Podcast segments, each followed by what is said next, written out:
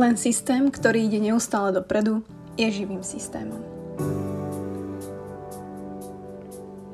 A práve toto je moto môjho dnešného hostia, ktorým bol skvelý Libor Matúš, Spoluzakladateľ projektu Code of Life, skúsený biohacker, inštruktor chladovej terapie, takisto ho volajú aj český Wim Hof, keď chcete.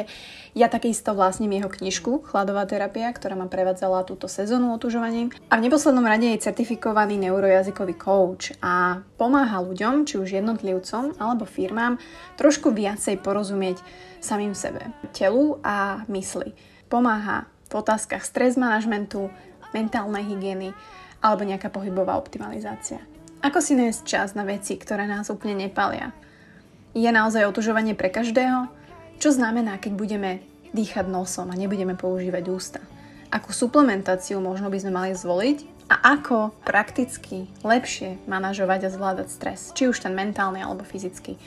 Myslím si, že dnešnú časť si veľmi užijete, aspoň dúfam. Ja som si to veľmi užila Libor je skvelá kapacita. Nájdete informácie na jeho webe, na jeho Instagrame, v popisku. A mne neostáva nič iné, len sa opäť usadiť a dúfať, že aj vy si užijete túto čas, ako som si užila ja. Enjoy.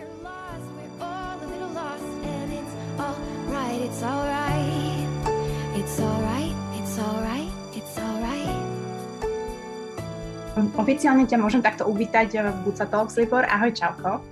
Čau, čau, čau Maťo, díky za pozvání. A ďakujem ja, že si si našiel čas a že sme to spojili po niekoľkých pokusoch o, o zmenu termínu, ale ja to tak inak väčšinou tak mám, takže si veľmi cením, že si prijal pozvanie a si vlastne host po takej dlhšej pauze inak u mňa. Ja som mala teraz v maji pauzu uh, s hostiami v podcaste a som veľmi rada, že práve ty si ten prvý, ktorý budú ľudia počuť a pretože môžem začať takým tvojim motom, ja som si to tu aj napísala, že, že jen systém, ktorý jede neustále dopředu, je živým systémem. Mm-hmm. Je toto stále moto, ktoré používaš? Nič sa na tom nezmenilo, že toto je naozaj niečo, na čom si zakladáš a na čom si vlastne postavil celú uh, tú tvoju cestu, ktorou teraz ideš a čomu sa venuješ? Určitě, určitě. Já věřím tomu, že rozvoj je nedílná součást každého procesu a dneska, když se podíváme na různý odvětví, ať už je to osobní rozvoj nebo rozvoj firem, tak de facto i ti, kteří by se chtěli udržovat jenom v průměru, tak vlastně stejně pořád díky tomu vývoji i ten průměr se musí neustále zlepšovat. A za mě určitě ideálně ten svůj rozvoj tvořit vědomně a dobrovolně. Než tím, že jsme do něj tlačený, což se často stává právě v tom, řekněme, mém oboru, kde se jako dotýkáme zdraví a toho osobního rozvoje třeba víc na té fyzické rovině, kde spoustu lidí vlastně, bohužel, ale je to tak, musí potkat nějaký problém, ať už zdravotní, rodinný nebo psychologický, aby se do té práce na sobě doopravdy uh, opřeli. Proč myslíš, že to tak je? Respektíve, že zdraví je asi základ, že my všetci ako keby chceme byť zdraví, alebo to bereme ako samozrejmosť a nechávame to tak plynúť a ako keby nechce sa nám venovať ten čas tomu, lebo ty si povedal to slovičko vedome. A to je možno to, že my ako keby nie sme vedomí toho, čo možno robíme zle, čo by sme mohlo, možno mohli robiť lepšie, alebo ani vedome nechceme ako keby zlepšovať ten náš potenciál, jak si ty hovoril, že funkčné telo a zdravá mysel, že tieto dve veci. No jasně, já si myslím, že totiž to hodně souvisí s tím, že člověk je v podstatě líná bytost. Mm-hmm. To říká vlastně i Dalai Lama, že vnímá, že je línej vlastně v podstatě. A to je něco, co je nám jako všem vlastní a i mozek, i tělo se snaží šetřit energii, což je principiálně chytrá věc protože stejně jako třeba peníze taky nerozhazujeme na potkání, ale chceme jakoby nějakým rozumným způsobem jako uschovávat i na další použití a to tělo vlastně s energií, i tou mentální, i tou fyzickou, to má velmi podobně. Ale zase je to nějaký mechanismus, s kterým určitě potřebujeme umět pracovat, protože pokud si říkáme, hele, tady ta činnost není nezbytná, udělám to příště, což vlastně ten seberozvoj, pokud nás nic vyloženě nepálí, tak vlastně je něco, co není urgence pro ten daný den. No a trik za mě je právě to vědět o tom, že je to taková trochu jako lest, nebo a že je velmi důležitý si každý den, anebo aspoň týden vyhradit právě na ty věci, které nás nepálí, ale které budou mít dlouhodobý výsledky, což může být třeba pravidelný cvičení, do kterého se můžeme zamilovat a vlastně už pak vytvořit ten zvyk, bez kterého třeba bychom nemohli fungovat. A to je takový můj ideál. Uh-huh. No a ty si patril ale k, nechcem povedať, že k nám, lenivým ľuďom, ale ty si tiež bol človek, uh, teda aspoň to, čo som si, zistila, že taký klasika, hej, že si bol chronický stres, mal si proste, ja neviem, astmy alebo niečo také, uh, žil si proste taký klasický život, hej, únavové stavy a tak ďalej, nesústredenie v práci. A potom, ako si teda sa pretransformovala, čo, čo ťa napadlo, že tak teraz idem to skúsiť zmeniť a hlavne, že kde začať a ako? Ako si to robil ty? Já jsem, Matějo, myslím, nebyl ani jako v průměru, já jsem byl hluboce podprůměr, protože to už bylo jako v mých, řekněme, dětských a náctiletých letech, mm-hmm. kdy vlastně jako pro mladé přirozený mít energii, že jo, pohybovat se, být jako být šťastný nějakým způsobem z toho pohybu jen tak. A to se mně často nedělo, právě ty únavové stavy, který zmiňuješ, tak ty mě pak po nějakých, řekněme, ne úplně moudrých rozhodnutí tréninkových, tak provázely jako na, na vysoké škole, kdy vlastně už jsem trpěl nějakým způsobem vyhořením nebo přetrénováním, takovým jako chronickým, který nebyl právě vůbec příjemný. No a já s tou jako přirozenou leností vlastně jsem pracoval nebo začal pracovat určitě díky těm problémům, který jsem měl, že jsem měl tu pozitivní motivaci a to je právě to, co i z praxe to vydávám na, na klientech a na vlastně všech lidech, s kterými se o tom bavíme, tak ta, řekněme, trochu negativní motivace, tak je ten nejsilnější důvod, proč jako my jako lidi na sobě začínáme pracovat. A když vemu ve svém okolí lidi, kteří se třeba tímhletím oborem živí, jako jsem třeba já a spousty dalších, tak vlastně většina z nás měla své cesty impuls, který nešel ignorovat, který byl tak výrazný, že jsme prostě se museli zvednout a něco dělat. Uh-huh. Máš pravdu. Tiež to pre, teraz premýšľam nad sebou a je to tak. A u teba to bolo teda čo? Začal si si študovať veci, lebo ty si, akože uh, biohacking, budeme sa venovať tomu slovu, neviem, že či všetci ho chápu rovnako, niektorí možno si z neho robia trošku srandu a ja by som to tak rada vybratila, že čo to je teda v tvojom ponímaní ten biohacking a je to naozaj biohacking? Určitě já tomu biohacking říkám. Já biohacking jsou staré věci v novém kabátě, velmi konkrétně. Uh, různé formy toho, jak se můžeme cítit líp. A můžou to být dechové cvičení, můžou to být pohybové cvičení eh, z těch tradičních jako yoga, pranayama, čínský qigong, tchaiti, různý pohybové cvičení. Uh, bojové umění vlastně jsou v té tradiční moderní formě plný takovýchhle vlastně postupů, jak to tělo jako zlepšit, jak to pěknout, jak prostě navýšit tu kapacitu a potenciál spousta věcí. Jedna z mých velmi oblíbených specializací tak je chladová terapie, kde vlastně taky nazýváno někdy otužování. Eh, velk, velký, velký přínos, který může mít jako chlad na, na lidský organismus, určitě taky jako velmi zajímavá součást biohackingu a vlastně, když rozložíme to slovo samotný, tak je tam nějaký bio a nějaký hack. Eh, já to slovo hack vnímám vyloženě pozitivně, jako takhle s přáteli vlastně, hele, tady si něco nedaří, jak to hacknout, jak to udělat tak, aby najednou ta trajektorie se změnila a z toho, co se nedaří, se najednou stalo něco, co se daří. Hmm. Takže v mým osobním případě bylo to, že se mi nedařilo dýchat, protože jsem měl neustále ucpaný nos od alergií, pak spirometry, tam mi řekli, hele, vy vlastně jako máte dost silný náběh na, na astma, prostě vaše eh, spirometrické testy jsou velmi špatný, tak tady máte dýchátko a když to na vás přijde, tak si dýchněte. No a to byl stav právě, který jsem chtěl hacknout a po letech a letech se mi to povedlo a to kvůli tomu, že nebo proč to trvalo tak dlouho, tak bylo kvůli tomu, že jsem vlastně neměl ty informace, které jsou dneska mnohem jednodušeji dostupné i v zahraničí, ale dneska jako díky práci třeba mojí a ostatních kolegů, tak vlastně i tady dneska u nás. A to je právě to jako v hře, třeba pařili, jak se říká u nás lidově, mhm. jako nejrůznější, nejrůznější hry, jako počítačový, ať už RPGčka a podobně, tak vlastně ten hack je něco, co vás zůstane výraz, který se pou, jako používá často v tom negativním smyslu, ale jak říkám, já to vnímám čistě pozitivně a je to jak to, co bychom třeba chtěli, ale tou standardní cestou se tam nedostaneme. Víc třeba ty alergie, astma většinou lidí neopouští jako jen tak, že ze dne na den odejdou a už nás to nikdy netrápí, ale právě potřebujeme udělat něco, něco nestandardního, co nám pomůže. Máš teraz alergie a také věci? Ne. Vůbec. Je to extrémně překvapivý pro mě, když si vzpomenu, protože jako bez tří balení kapesníků jsem jako náctiletý prostě ven nevyšel a smrkal jsem pořád, non-stop, pily, velký problém, prach, velký, tady tyhle ty standardní věci. A kvůli tomu jsem dýchal právě pusou velkou, velkou část jako dne, vlastně možná i noci. Uh, asi spousta lidí, který mývá je ucpaný nos, tak to znají, že to nejjednodušší tu pusu prostě otevřít, dýchat s ní, často to jako v úvozovkách ani jinak nejde. No ale to, když se podíváme právě na ten biohacking a na to, jak působí, že my potřebujeme znát pravidla že, té hry, aby jsme mohli hacknout, tak my potřebujeme vědět, jako na čem ten Matrix operuje. A když se podíváme do fyziologie a do toho, jak jako dýchání funguje, tak vlastně ta respirační fyziologie tak mluví o tom, že když ten vzduch prochází nosem, tak se tam tvoří spoustu látek, například oxid dusnatý, který pomáhá roztahovat cévy, krevní řečiště, aby se ten kyslík vlastně líp dostal do plic, on pomáhá i plícím, aby se jako uvolnili, roztáhli, přijmuli ten kyslík, tak jako obejmuli a pak, aby se dostala do krve. Stejně tak pomáhá uh, oxidu uhličitýmu, aby byl na dostatečné úrovni v těle, protože my když dýcháme pusou, tak spoustu toho oxidu uhličitýho vydýcháváme ven, pryč. A to je velký průšvih, protože ten oxid uhličitý je taková brána nebo dveřník, který zase pomáhá tomu kyslíku se dostat do buněk. Takže my si někdy myslíme, že dýcháme hodně, že tou pusou toho víc na...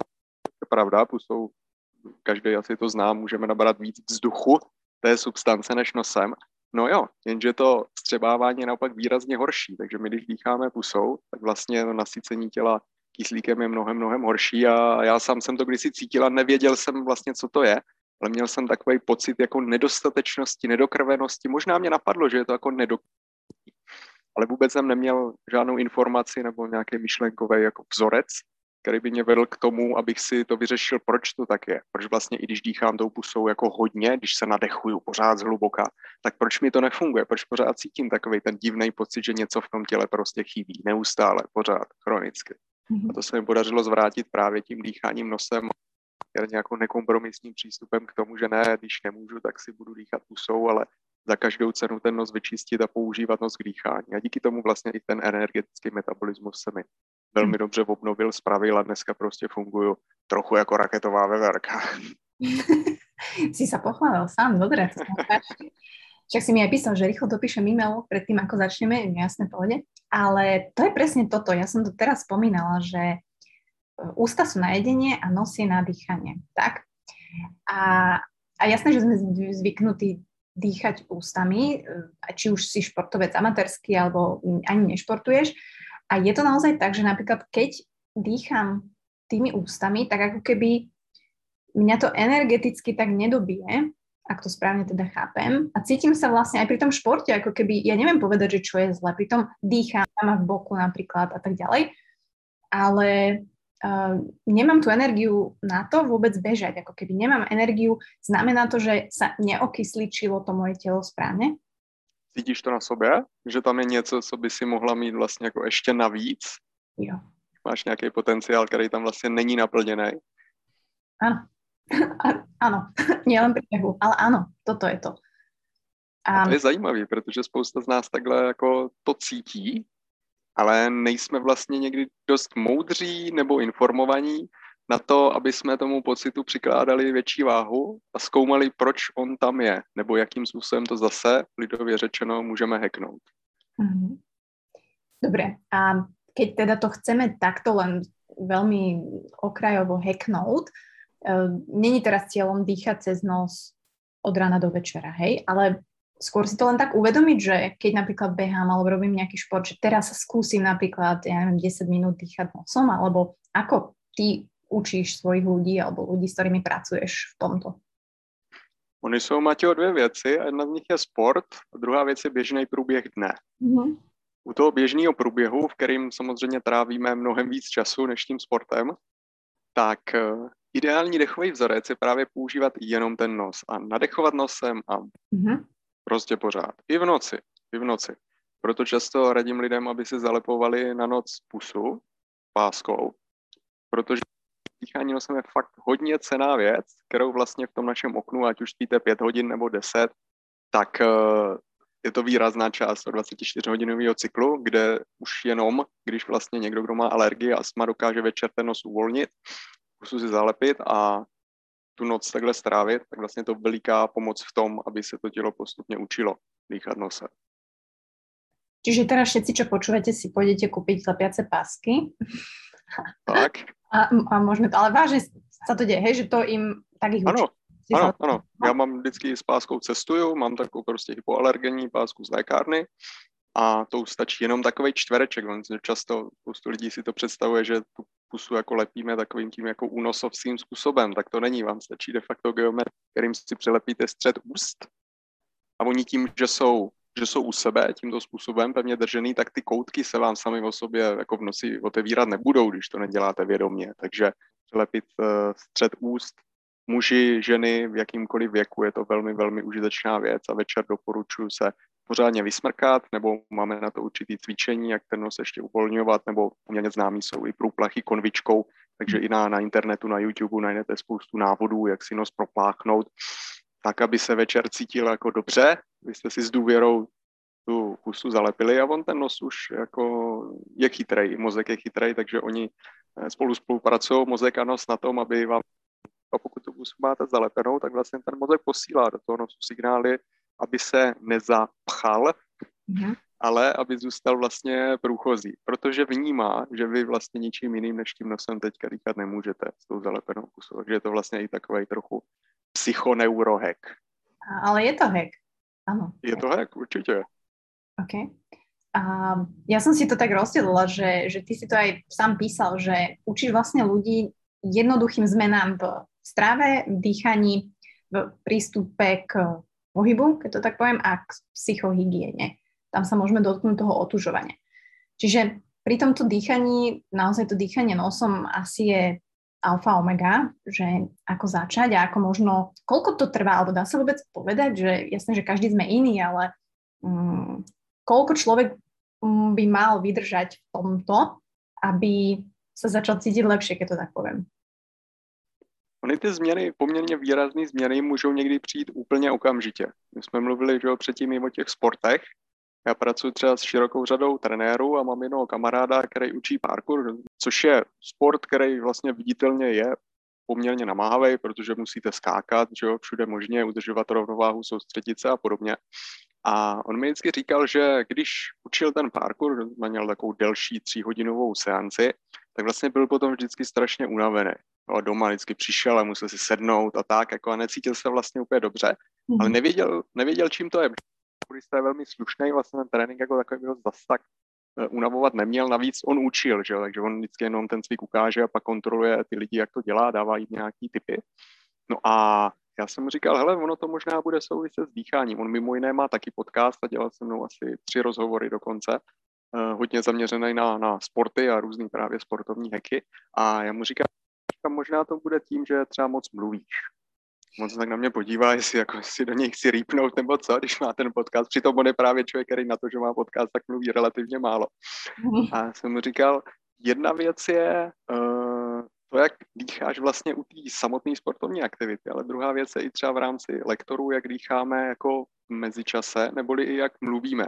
Aby to trochu smysl, tak řeknu to, že když třeba my běžíme, tak uh, i velmi elitní sportovní kouči, jako třeba v celoevropském rámci, kteří jsou seznámeni s těma dechovými technikama a s tím, jak vlastně ta respirační fyziologie doopravdy funguje, hlavně ve vztahu k tomu oxidu uhlíčitýmu, který je de facto důležitější než kyslík, a na to už v roce 1940 dělal jeden vědec ze severní Evropy, Jendal Henderson, výzkumy na psech, který nebyly úplně etický, ale podle dnešního měřítka, ale přinesli nám spoustu zajímavého porozumění tomu, že oxid uhličitý je to, o co bychom se měli. Kyslíku je v organismu vždycky dost, velmi málo situací v životě, kdy jsme měli málo kyslíku, ale máme málo oxidu uhličitýho, který mu pomáhá se vstřebat. Kyslík sám o sobě je k ničemu, potřebujeme, aby se vstřebal. Tak když máte peníze na účtu, ale ztratíte kartu, tak čemu je vám, že máte milion na účtu, ke kterému se nedostanete. A kyslík je přesně, přesně tenhle ten příklad v těle že my, když dýcháme, tak právě i ty špičkoví sportovní kouči ukazují věřencům, hlavně samozřejmě v těch sportech, kde je potřeba nějaká vytrvalost, jo, fotbal, hokej, florbal, házená, prostě kdy musím někam doběhnout, tam jako to nějak zpracovat. Kladou důraz na to, aby vlastně třeba 70-80% tréninkového času dýchali nosem a radši ubrali rychlost, ale udrželi to dýchání nosem. A to mhm. se dá trénovat i v extrémnějších případech právě s tou zalepenou pusou. Třeba jdete ven, když ještě se nosili roušky, jak to nebylo ani tak nápadný, že pod rouškou si snadno zalepíte, zalepíte pusu. Ale v praxi potom cítíte v řádu dnů až nižších jednotek týdnu, že se vám běží mnohem líp, že máte víc energie u toho běhu, že máte víc energie po tom běhu, což je velmi užitečná věc pro sportovce, ať už rekreační, nebo výkonnostní, nebo vrcholový, nebo profesionální, protože ta energie, to je to, co vyloženě pocítíte, že hele, tady se něco hodně změnilo. I s tou zalepenou pusou na noc, spousta lidí pozná po první noci, hele, dneska jsem se sakra dobře vyspal. Čím to je? Když to opakujete, tak to zjišťujete. Když běháte a dýcháte jenom nosem, vzpomínám, někdo třeba musí jako jít vlastně svížnější chůzí a velmi pomalu se k tomu dopracovat a jak říkám, může to trvat dny nebo nižší týdny, dva, tři týdny je krátká doba. Pokud běháte, budete běhat a do smrti v ideálním případě prostě vás to baví, že jo, nabíjí, tak prostě opravdu věnoval bych tomu koncentrovanou dobu tady těch nižších jednotek týdnů a přizpůsobil plně tu rychlost a terén tomu, abyste zvládli dýchat jenom. Super, super, presne toto hovorím, lebo ja som išla takou vylučovacou metodou, že ani ma nepichalo, e, zvládala som, tešila som sa na ten beh, nemala som ani vysoké tepy, ale proste niečo tam bolo zle a ne, nedokázala som bežať, proste nemala som na to, jak moje telo by chcelo, ale nešlo to a nevedela som povedať, že prečo. Tak vyskúšam toto, aj som to začala skúšať inak pred časom, aj na bicykli, keď idem, tak to skúšam. Neviem, super, super. Nedá sa to úplne vždy, ale niekedy sa na to sústrediť, uh-huh. vyslovene teraz chcem, hej, že nevydržím to celý čas samozrejme, ale, ale tak vedome si to skúšam, takže toto tiež si môžu posluchači vyskúšať a som rada, že to hovoríš, lebo napríklad aj môj muž spáva s otvorenou pusou, hej, a on hovorí, že mm-hmm. tak on má svoje zdravotné problémy, jasné, ale presne toto je ten príklad, hej, že, že on, on sám cíti, že to je zlé a rád by to robil inak. Tomu velmi pomáhá právě ta páska na noc, ta důvěra v to cvičení, jako i mentálně se tomu otevřít, že ona ta psychosomatika funguje, že jo? my se můžeme nějakým způsobem naprogramovat, takže pokud si řeknu, hele jo, já nechci to zkusit, chci se svých problémů zbavit, a tohle je cesta, jak bych tomu udělal, protože tohle je velmi dobře vědecky popsaný. Není to nějaký jako ezoblábol, ale jsou to věci, které, jak říkám, už od roku 1940 se poměrně jako rigorózně vědecky zkoumají.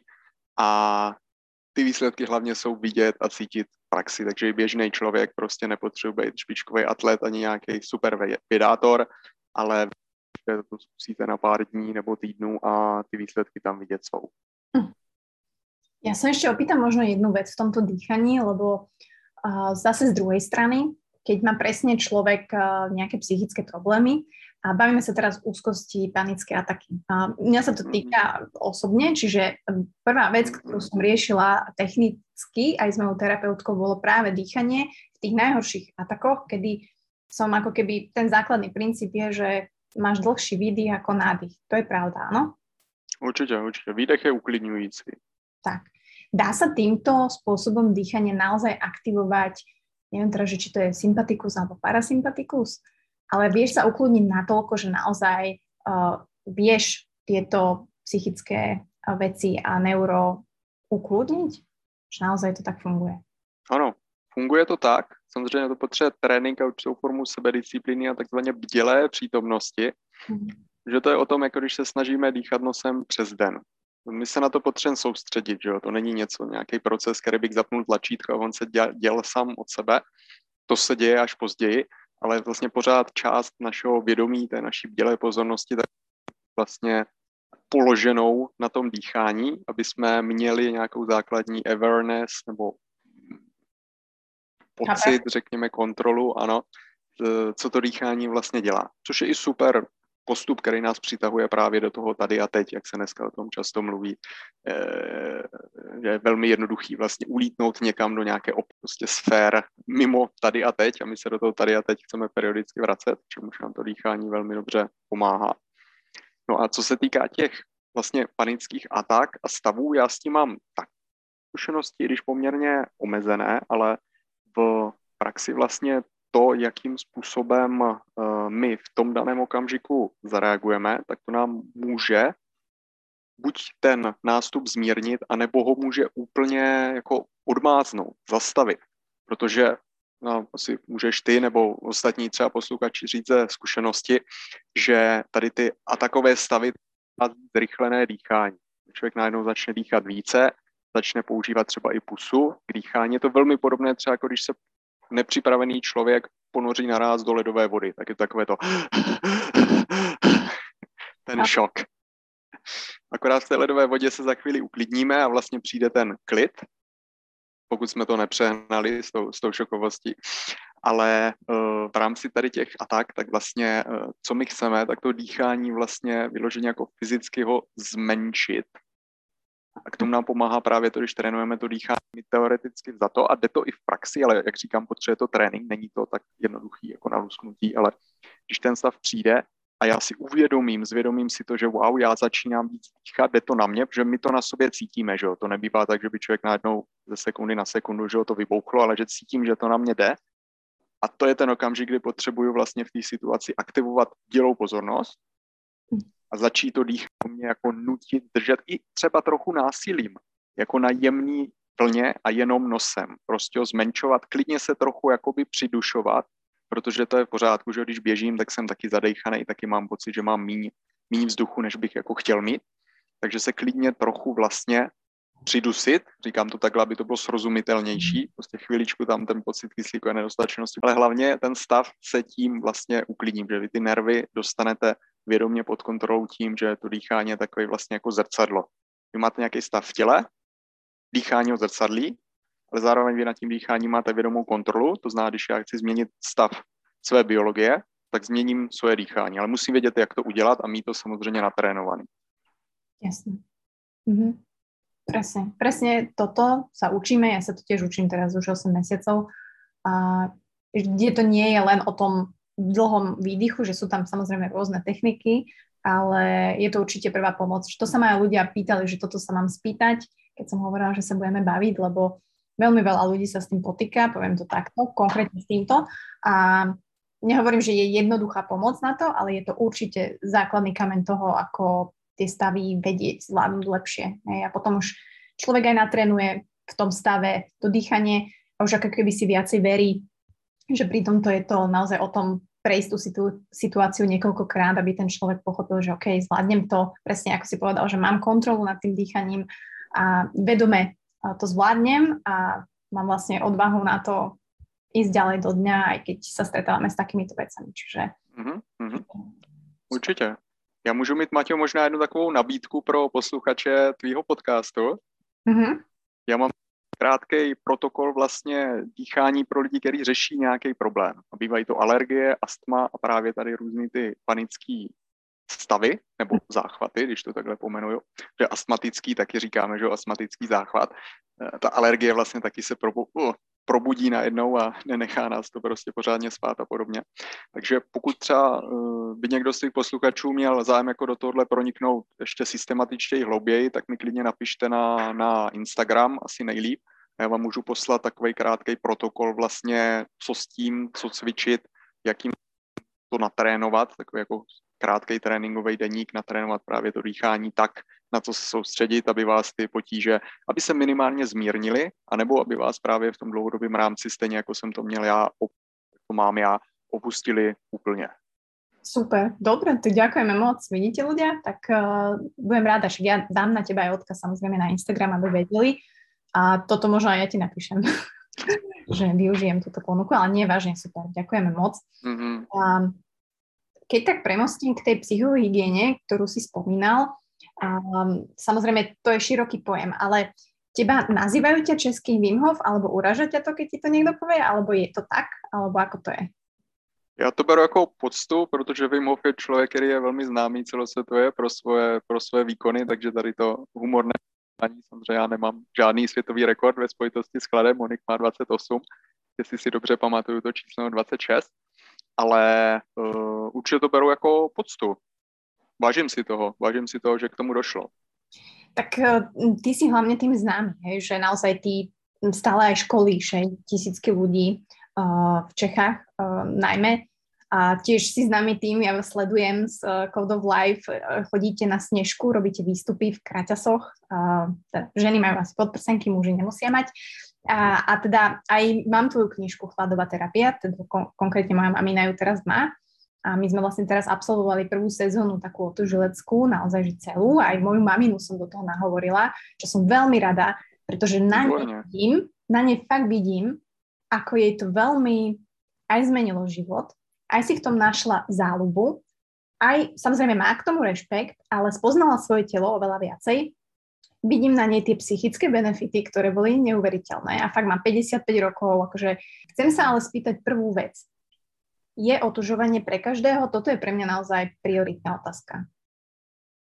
Otužování je pro každýho, ale žádná jeho forma není pro každýho. OK. Já s tím letím hodně pracuji právě i v té knížce, která jsme chladová terapie, kterou právě takhle zmiňuješ, kterou jsme vydali s Albatros Media na konci minulého roku. Je dostupná pro český i slovenský trh. Pro slovenský trh myslím, že je v češtině, ale to pro nás, bratry a sestry, není, myslím si, problém. Uh, každém případě my se vlastně v rámci, je to vidět i třeba na těch sněžkových našich výstupech, že tam se zase hlásí lidi, který to nějakým způsobem volá a ta forma chladové terapie by vás měla nějakým způsobem volat, nebo aspoň byste měli cítit takovou trochu to zkusit. Mm. Takže pokud se někoho zeptáte, jestli se chce ponořit prostě celým tělem do super ledové vody někde venku v zimě a ten člověk vám řekne ani omylem, tak to neříkám, že to nemůže dobrý nápad, že občas jenom ta mysl nám něco říká, my potřebujeme dělat to, co třeba se zdá být nemožný na, na první pohled. V každém případě já osobně jsem zastánce postupného přístupu. Řeknete tomu člověku, nebo já když takhle pracuji právě s lidmi na, na workshopech, tak říkám, pokud tohle pro vás je nepředstavitelný, tak dokážete si představit, že si umýváte ruce super ledovou vodou, je dáte do kyblíku, kde je ledová voda, voda a led. A mi řeknou, jo, tak to by asi šlo, hele, tak to není zase tak strašný, ne? Říkám, super, není to zase tak strašný, tak to pojďme si to teďka vyzkoušet. A vy to takhle můžete dělat několikrát týdně. A to je takový postupný most, jak se s tím seznamovat, protože když třeba to ukážu na partnerských vztazích, tak eh, když třeba nevím, muž přijde za slečnou a hnedka by poklekl a vytáhl prstínek, tak to je možná trochu moc rychlý. Takže by bylo možná dobrý nejdřív se zeptat třeba na jméno, prohodit pár slov, nebo pozvat na drink, nebo eh, se potkat ještě párkrát a tak dále. A stejně je to s tou chladovou terapií, že my často hnedka skáčeme do něčeho, co není dlouhodobě udržitelný. A je to velmi vidět, je to velmi vidět, protože mnoho vlastně se otužují tímto způsobem třeba několik měsíců a pak se něco stane, co je o toho odradí, ať už onemocní nebo mají málo energie. Spousta lidí vlastně podcení to, že otužování sice nám energii dá, ale spoustu jí zase spotřebuje. Stejně jako běhání, že mám endorfiny, cítím se dobře, je to super, ale na druhou stranu zase to nějakou energii chce, takže když budu běhat dvakrát denně 10 kilometrů, tak po nějaké době a u někoho to může být tři dny, u někoho týden, u někoho dva měsíce, ale ta energie mi dojde a budu muset udělat nějakou změnu. A s tím chladem je to stejný, proto já doporučuji zase inspirováno tréninkovou periodizací velmi pomalu a postupně a sportovní periodizace velmi zase vědecký systém, který zase není není to nějaká náhlá věc, jako spousta ať už mužů nebo žen, ale spíš se to týká vlastně mužů, ať už mladších nebo třeba o něco starších, ale kteří prostě skáčou do těch jezer a berou to na sílu a hecují ty kamarády, kamarádky.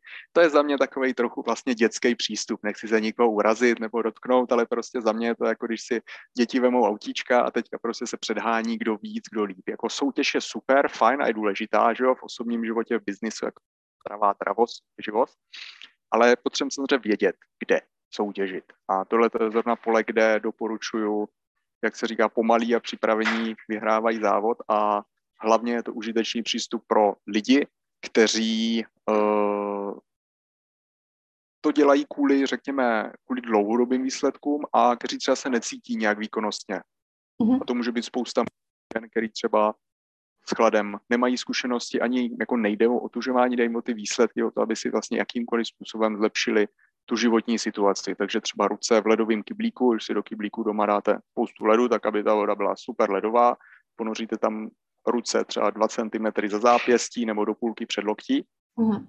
a necháte je tam 20-30 sekund. Můžete i několik minut, ale 20-30 sekund za mě stačí na začátek. Mm uvolníte se do toho, užijete si to a pak to budete opakovat, tak vlastně to je ten, ta základ, která vás pak může provádět klidně i na vyšší patra otužilosti, protože nejvíc zimy vám bude stejně na ty končetiny, na ruce, na nohy, takže jsem do toho kyblíku si můžeme takhle dát i nohy. A je to, je to velmi efektivní v pracovním prostředí, třeba i v kancelářích to dělá velký změny na soustředění, náladě, na tom, jak se cítím přes ten den, takže nemusíme se předávkovat pátý káv. Pátý espresso není úplně ten nejlepší biohek, ale možná ne úplně tak, jak chceme, ale říkává, že odvádí vodu z organismu, prostě ona spíš jako tlumí receptory na únavu, než že by nám tu energii dávala. Eh, odvádění vody je velký průšvih, protože lidi ještě málo pijou, do toho pijou spoustu kávy, takže ten organismus chronicky prostě nemá dostatek vody, je dehydratovaný, což je velký problém třeba pro kognitivní funkce, už malá dehydratace mozku způsobuje výrazný výkyvy soustředění, takže opravdu chcem být s těma hekama opatrný a rozumět tomu systému, jak kávičku si dejte, ale radši jednou za čas. Mm-hmm. A využívejte chladovou terapii, která vám stoprocentně přirozeně, přírodně, jakýkoliv vedlejších účinků pomůže, jak být kognitivně ostřejší v průběhu dne. Ráno, večer. Pekne, to aj pekne vysvetľuje, že tam vlastne pekne prevádzaš tých ľudí. Ja som tiež zabudám, že vlastne otužovanie nie je len jazero a voda, čo robím teda ja, ale mm-hmm. je to mhm. takisto suché otužovanie, alebo keď to tak poviem, tak sa to volá, hej, že vzduchom teda. Tak. Může to být i vzduchem, jasně. Tam je nevýhoda, že to je dostupné jenom v zimě, když mm-hmm. je zima, doopravdy, ale je to super forma, který zase ty výpravy na, na sněžku, který uh, jsou vlastně pro spoustu lidí takální transformace. Oni vidí, že to jde a vidí to i lidé, kteří třeba nemají žádné extra zkušenosti s otužováním, často se lidé ptají, jak dlouho se musí připravovat.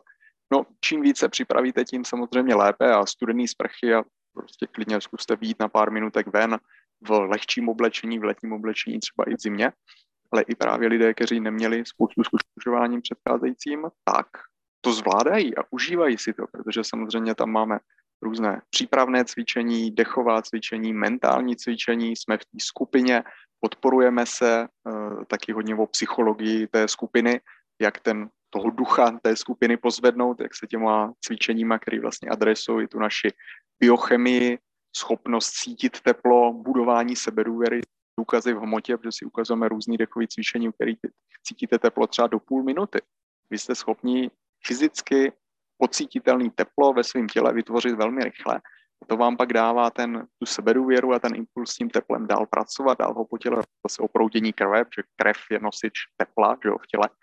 Uh, proto části těla, kterým je zima, tak bývají bledý, že jo, protože jsou méně prokrvený, takže ve chvíli, kdy dokážeme tu teplou krev z jádra těla nahnat třeba právě do těch končetin, ale technika ledového kyblíku, tak vlastně se, se zahřejeme a na ty části těla, na který nám klasicky bývá zima nejvíc, tak je nám teplo. To znamená, že vlastně celé tělo má pocit tepla.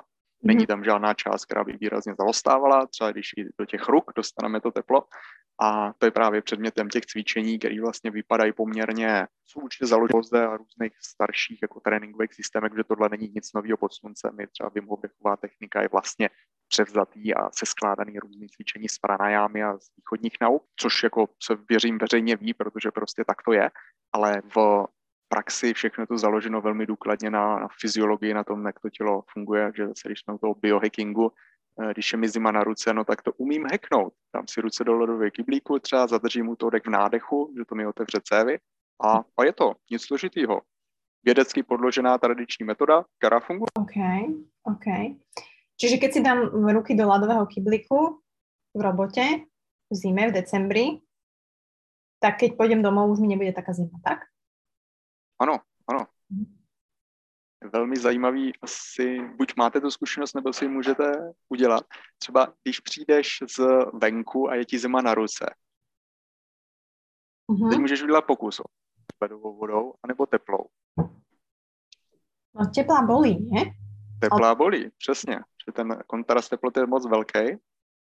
Naopak, jak se budeš cítit, když si omeješ studenou vodou, která je normálně jako velmi ledová třeba z toho Jako ruky, či tělo, či tvár? Či... Ruk, Jenom ruce. Přijdeš zvenku, je ti zima na ruce, uh-huh. pustíš si z kohoutku super studenou vodu, tu nejstudenější, jenom na ruce. No, tak asi, asi v pohodě, asi hej, že zmierním tu ten chlad chladom, ale nebude to stále taký jako keby rozdiel a šok. Ona se ti dost možná bude zdát teplá. Áno. Uh-huh. Pamatuješ si na takovýhle pocit? Jo. Jo, jo, jo, jo. Zaujímavé. OK, tak už budem vedieť aspoň, že že ale tak to vieme, hej, že, že vyslovene kto si pamätá a zažil to, že, že to bolí, tá teplá voda, tak ako keby už automaticky, hej, že potom nesiahame, lebo áno, áno. Zaujímavé, že tá bolesť, že, že to je z čoho to vychádza? Akože chápem, že tie ruky sú ako keby zmrazené a teraz ide na to, ale čo sa ti tam stiahne, ja neviem, krv, cievy a že to tak bolí, alebo čo je tá bolesť? Je to šok z teplot, který někdy může být, někdy je to pozitivní výstřídat teploty, že jo? Vy sauna, která je hlavně o střídání teplot, ale když jste delší dobu v chladu, že sauna je delší doba teplo a rychlá intenzivní seance chladu.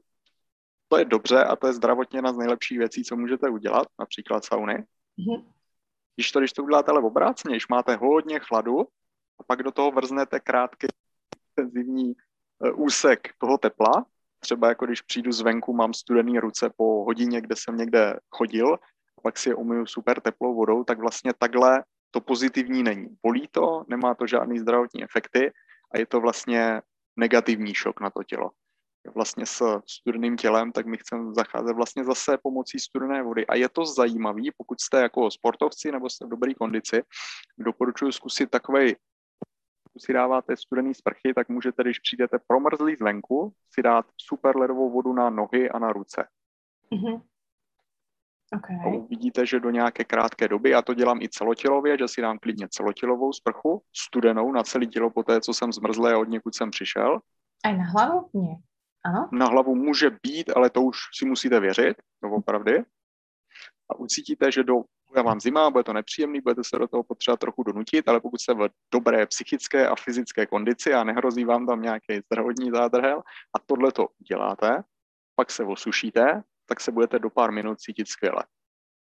A mnohem líp, než kdybyste se drkotali ještě hodinu, protože vám byla teďka venku zima. To ma napadá teraz v lete, taká otázka, že ako to alebo jasné, že v lete nám padne dobre tá studená alebo ľadová sprcha, že to už možno robia aj ľudia, ktorí nevedome sa chcú otužovať, ale je to správne, alebo ako možno najlepšie, najzdravšie schladiť ten organizmus teraz v lete, čo nás bude čakať. Neviem, či tam je nejaký, tiež poviem hack, alebo nejaká cesta, ako to možno robíš ty, alebo to necháš prirodzene, že proste keď je teplo, tak či je správna možno tá studená sprcha, keď je najviac teplo, ja neviem. Je to zase o pocitu, ten organismus mu dělá dobře, když se schladí, protože i třeba před spánkem, zase velmi zajímavá, zajímavý způsob, jak si kvalitu spánku, tak je vystavit se nějaké formě chladu a to může být celotělová ledová sprcha, může to být to, že si dám ty ruce do ledového kyblíku, nebo že si ve sprše opláchnu jenom ruce a nohy na několik desítek vteřin, protože tělo má rádo nižší teplotu. My vlastně v nižší teplotě fungujeme a já, je to, zajímavě se to sleduje i na špičkových vrcholových atletech, protože často padají, když jsou, řekněme, ty, uh, když ten výkon je podávaný v chladnějším prostředí. Jako ne v rovníkové Africe, ale prostě někde, kde je trochu jako zima. Mm-hmm. Protože ten organismus vlastně tím, že je začíná chladnější a t- vlastně to jeho schlazování se nějakým způsobem podporuje nebo se nepřehřívá tak rychle, tak to je to, kde tělo i mozek líp funguje. Mm-hmm. A třeba, když se podíváte vyloženě na mozek a měříte třeba technologií neurofeedbacku, což je technologie, která je dneska už veřejně dostupná, i lékařsky třeba se s tím pracuje s, s lidmi nebo i dětmi, který mají třeba ADHD, dyslexii, dysgrafii, používají to ale i piloti, sportovci, těm manažeři, lidi, kteří se chtějí lépe soustředit a trénovat. Zase velmi zajímavý obor neurofeedback, tak eh, v létě, když jsou jako velký pařáky, když je hic, když je horko, tak je to vidět, ten terapeut, s kterým třeba máte dobrý přátelský vztah, tak vám řekne, no hele, dneska ty tvoje vlny za moc nestojí, když to řeknu trochu z nadsázku, je to proto, že je venku horko. Mm-hmm. Takže já sám, když jsem chodil na neurotréninky, tak jsme viděli, že v, v létě, když bylo fakt horko, tak ty moje linky třeba byly dvojnásobně jinde než v zimě. V zimě byly ty hodnoty optimální a v tom létě právě to bylo dvojnásobně zvýšené.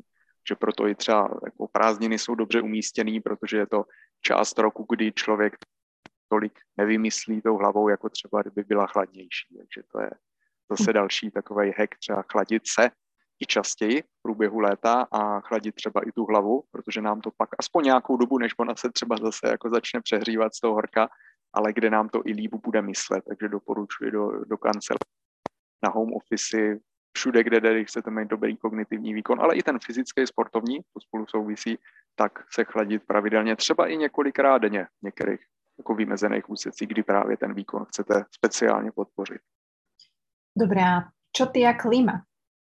Alebo čo hovoríš na klimatizáciu? Dobre? Jako klimatizace. Klimatizace, no z úhlu čínské medicíny průšvih, když na vás fouká takový ten jemný, nenápadný větřík. Já osobně taky nemám moc rád klimatizaci. Jako mám rád, když samozřejmě ta, ta teplota v místnosti je nižší, ale to, když fouká přímo na mě, třeba v autobuse, když přijedu do nějakého autobusu, takový ty, že jo, nad sedadlama ty klimatizace, tak první, co udělám, že ji otočím někam jinam. Mm-hmm. Protože je to, většina lidí bývá, řekněme, takový jako usmrkaný nebo nachlazený ne v zimě, ale na jaře nebo v létě. To je právě, se o tom hodně mluví, že je to vlivem právě klimatizací, který někde bývají třeba v kancelářích zdrojem velkých sporů mezi kolegy, protože eh, je to těžký, když někdo chce mít jako sféru, že tady jde, ale uh, může to být zdrojem jako spousty, spousty problémů i na té fyzické úrovni a vlastně čínská medicína jde ještě o něco dál, vnímá tu úroveň energetickou, kde vlastně vy takhle ten lehký větřík je až nečekaně velký průšvih může být pro organismus, když vám něco ofukuje.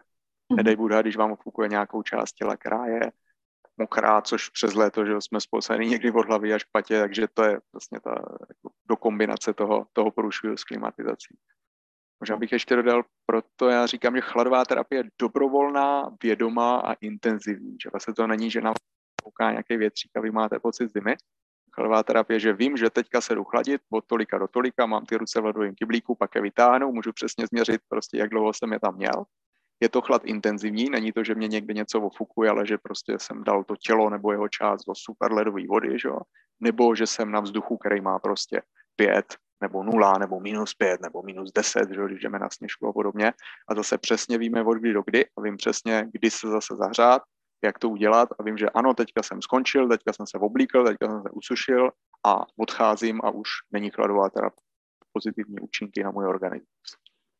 OK, jasné, to som sa len tak prakticky chcela spýtať, lebo veľa ľuďom podľa mňa napadne, však schladím sa, jasné, môžem sa schladiť, lebo však si zapnem klimu, hej, doma, v office, a ja hovorím, že nerobte to, ale mne to napríklad vadí. A to, ja to ani doma to nemáme, aj Honza má, teda môj muž, uh, on má taký vetrák aspoň mechanický, ktorý si zapína, lebo jemu je teplo, a mu nerobí dobre teplo, ale proste ja keď pôjdem do tej, ja to automaticky idem vypnúť, hej, že mne to proste není to môj štýl, hej, ale tak samozrejme každý je iný, ale presne, jak ty hovoríš, že je to také uh, intenzívne a toto je možno tak, že celý deň ako keby na teba fúka, alebo celý deň si v takom tom, hej, ofukovanom a to je prostě dlho a to asi není dobré.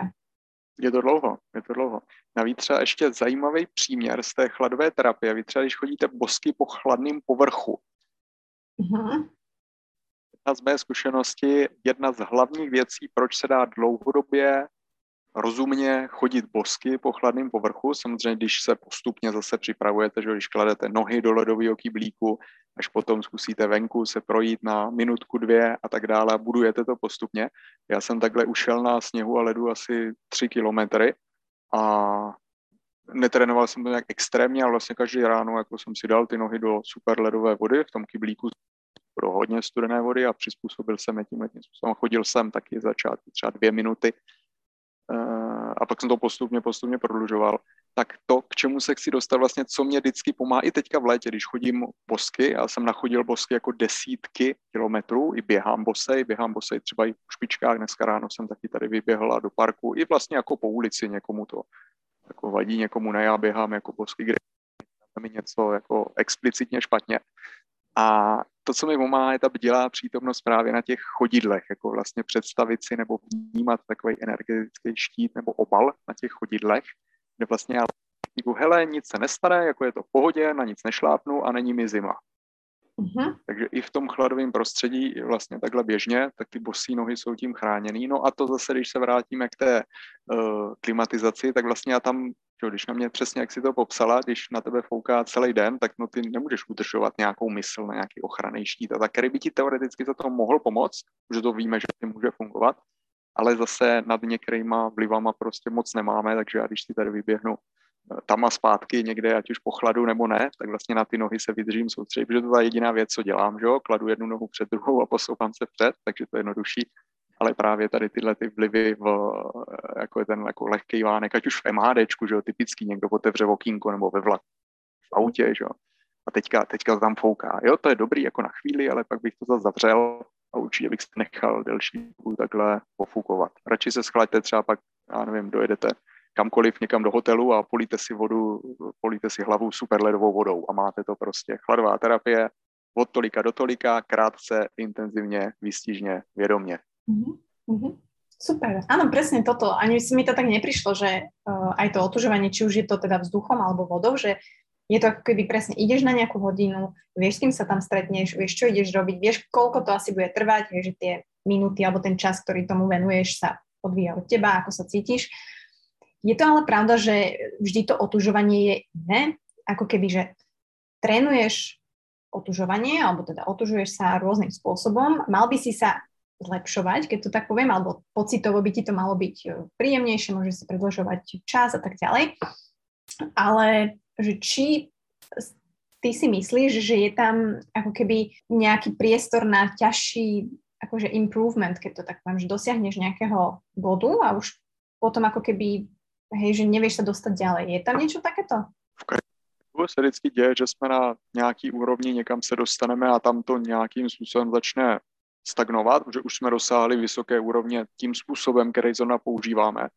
Takže pokud se chceme posouvat i výkonnostně, tak samozřejmě je potřeba ten trénink obměňovat, ale i pokud chceme, aby nás to bavilo, tak vlastně stejně tak je potřeba ten trénink obměňovat. Třeba když chcete udělat, nevím, 30 zhybů, tak nedělat pořád jenom ty samý, ale naučit se víc variant a chytře to vlastně měnit, i aby se ten organismus nepřetrénoval. Takže proto zase v chladové terapii, a když dělám prezentaci, tak tam mám takový slide s šesti šesti formama chladové terapie, ono ne, že by jich, bylo těch forem nutně šest, ale vlastně máte ty základní, že o to, že si chladím část těla těma lidovými kyblíkama, že, že si tam dávám ruce a nohy, že si sprchou, sprchu jenom ty končetiny, můžu si dát levou sprchu, můžu v zimě že vyběhnout na lehko oblečný ven na pár minutek, nebo v tom víc soustředěným případě můžu vít na sněžku prostě v kraťasech takhle se skupinou s náma a nebo můžu velmi jednoduše prostě si udělat ledovou vanu doma, můžu jít do, do přírody a zase jít do té ledové vany se můžu ponořit částečně nebo celý, že někdo tam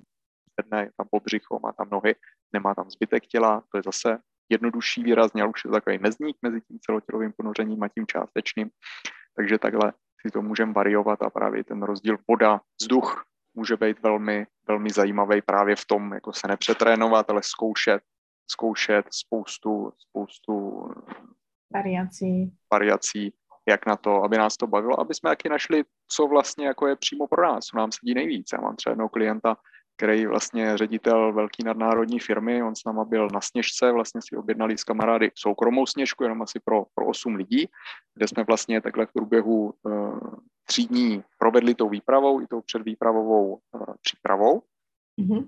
A jemu sedí vyloženě chladný vzduch. On byl ve správný čas na správném místě. Vždycky, když se bavíme, tak mi velmi děkuje za to, že jako tenhle ten zážitek s náma mohl prožít a že vlastně jako díky nám nebo i díky mně mohl projít a řekněme poznat, jak na ten chlad jako zevnitř, jak vlastně k němu přistoupit, takový ty různý dechový, jemný vlastně rozdíly, který se špatně popisují, jako třeba to zažít, jak napnout různý právě svaly ve spodní části těla, jak dýchat nebo nedýchat, proto abyste to teplo vytvořili, abyste s tím chladem skamarádili.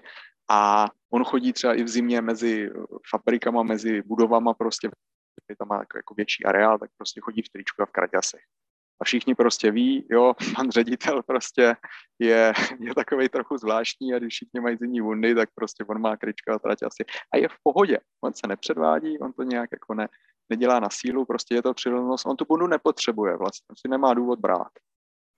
Jasně. Takže tohle je stupa výsledek za mě toho, že najdete to, co vás opravdu k té chladové terapii táhne, která forma vlastně je vám sympatická.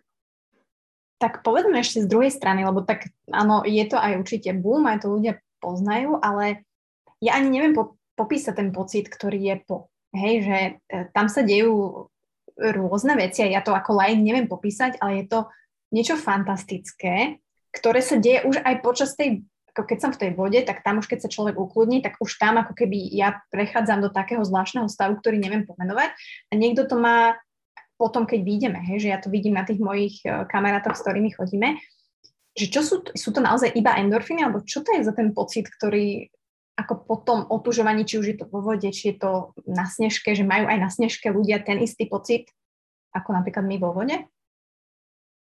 Ten pocit, jak se ptala předtím, tak je vlastně způsobený celou řadou biochemických procesů, určitě to není jenom jedna věc, určitě je to řada procesů, které jsou velmi hluboce vlastně ovlivňují naše tělo.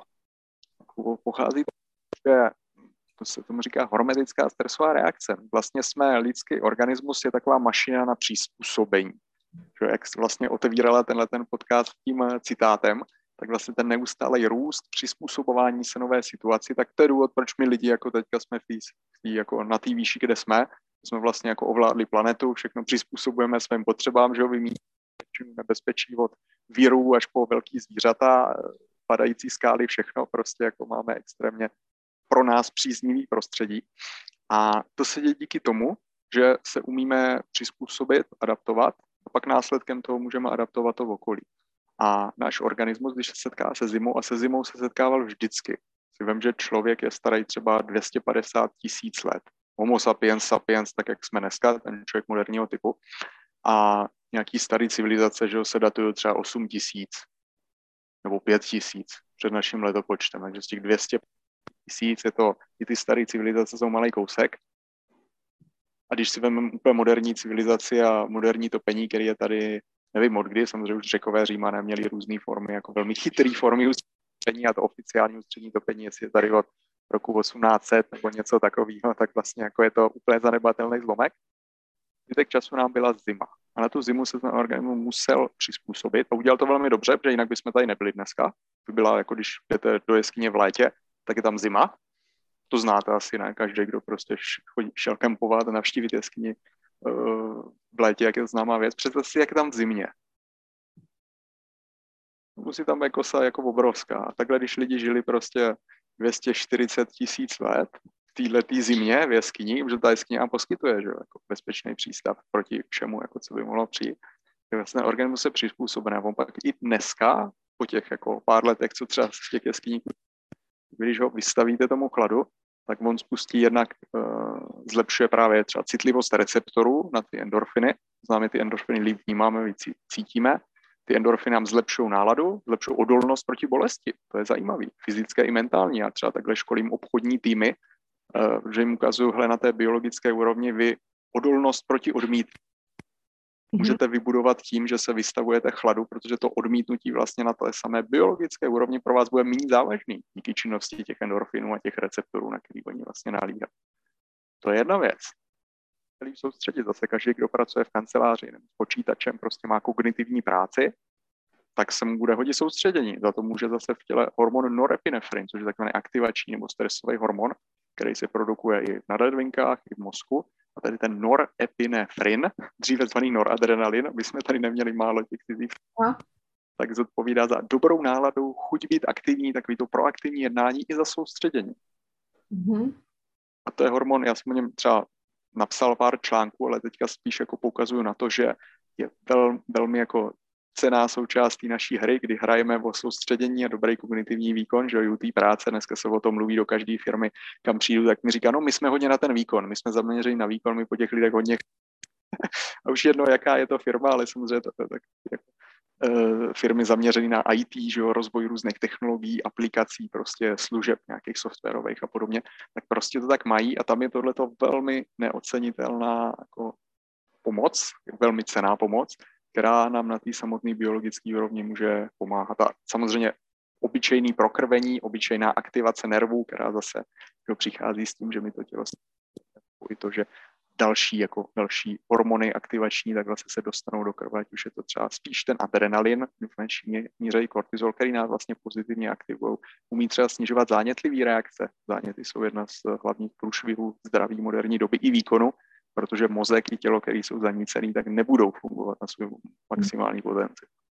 Takže my je takhle schladíme ty nervy, odmázneme nebo uhasíme ten nadbytečný zánět, aspoň krátkodobě, proto my ten chlad, to vystavení se musíme opakovat, nestačí, že jednou a všechno vyřešeno, ale vlastně v průběhu týdne jsme měli mít několik seancí, jak jsme o tom mluvili, o tom několik lehkých seancí v průběhu dne.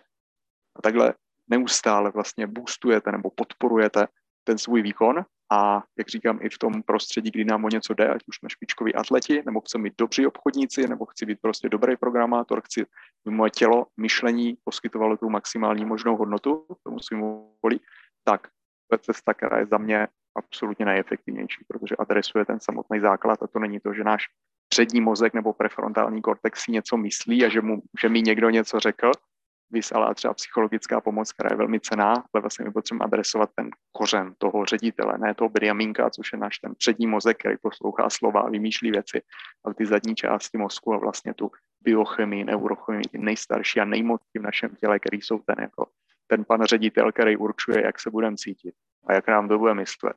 My potřebujeme mluvit s ním, aby jsme sami dokázali ovlivnit, jak se budeme doopravdy cítit a jak nám to bude doopravdy myslet.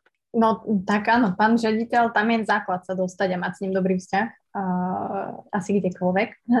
Ale tak, jak si aj spomenul, že určite je to forma pracovania aj so stresom, že uh, hej, človek vystresovaný alebo človek nahnevaný, alebo tieto emócie, ako keby s nimi ten chlad tiež dokáže veľmi pracovať, alebo teda my s nimi pracujeme, ale vďaka chladu ako keby ich vieme lepšie spracovať, tak to chápem. Lebo mne sa koľkokrát stalo, že som išla nahnevaná, alebo nejak niečo sa dialo, ale to otužovanie je pre mňa ten čas, kedy sa cítim fajn a vlastne potom odtiaľ odchádzam ako úplne iný človek, ktorý stále má ako keby tie problémy z rána, ale už sa na ne možno pozerám trošku inak. Určitě. Trénink to odstupuje velmi cenej, protože ona, ta chladová voda, nám pomáhá nemyslet na nesmysly. A spousta věcí, kvůli kterým se naštveme, tak vlastně vidíme, že nejsou ve výsledku dost tak důležitý, jak jsme si mysleli. A tím, že v té vodě archetypálně jde o přežití, ten orgán může umrznout. Když, když v té vodě to nevychytáte, tak vlastně se vám jako z toho archetypálního lupolu může něco stát. Proto ta mysl vlastně absolutně vypíná nějaké rušivé myšlenky, takové ty blbosti, nesmysly a soustředí se na to nejdůležitější. To znamená, proto nám ve vodě i v té studené vodě vlastně se daří skvěle psychohygiena, která by se nám jinde nepovedla, a to je nemyslet chvíli na všechno možné tady a teď soustředit na ty věmy, na tu intenzitu, na tu zimu, která nás stáhne do té bdělé přítomnosti, do toho tady a teď. A pak, když vylezeme, tak si vlastně to bereme sebou. A jak říkáš, wow, oni tam ty myšlenky vlastně pak jsou, jsou jinak přeskládaný tady tou zkušeností a dokážeme se mnohem líp od osobně od některých věcí, jako i v leadershipu. Často řešíme, že tohle je základ, nebrat ty věci osobně a udělat si dva kroky dozadu čímž nám přesně, jak říká čachladová voda, dokáže krásně pomoct a ať už řešíme rodinnou situaci, firemní, osobní, cokoliv, tak vlastně se na to podívat takhle s nadhledem. Díky chladné vodě. Perfekt. Perfekt, ale opět dá se to aj tým vzduchom, alebo dá se to jinou formou? Dá se i to, dá se. Já jsem chodil takový psychohygienický procházky ven, když byla prostě nízká teplota, byl jsem si málo v oblečení, buď polkmena, nějaký sluchátka nebo ne. Prostě jdu a nechám ty myšlenky naopak proudit, ale ten chlad mě neustále vlastně stahuje do, do přítomnosti. To byla asi tři roky, to byla moje nejoblíbenější forma chladové terapie, tady ty psychohygienické večerní procházky prostě v chladu vždycky přes, přes podzim a přes zimu. Ja som to tiež skúšala, že v Kraťasoch som sa išla prejsť tuto po okolí v decembri, v januári a v pohodičke. Super, to je výborný to vlastně není zase tak těžký. Spousta lidí se toho bojí, ale my jsme na ten chlad přirozeně přizpůsobený. Stačí si to dovolit a to je velká mentální škola.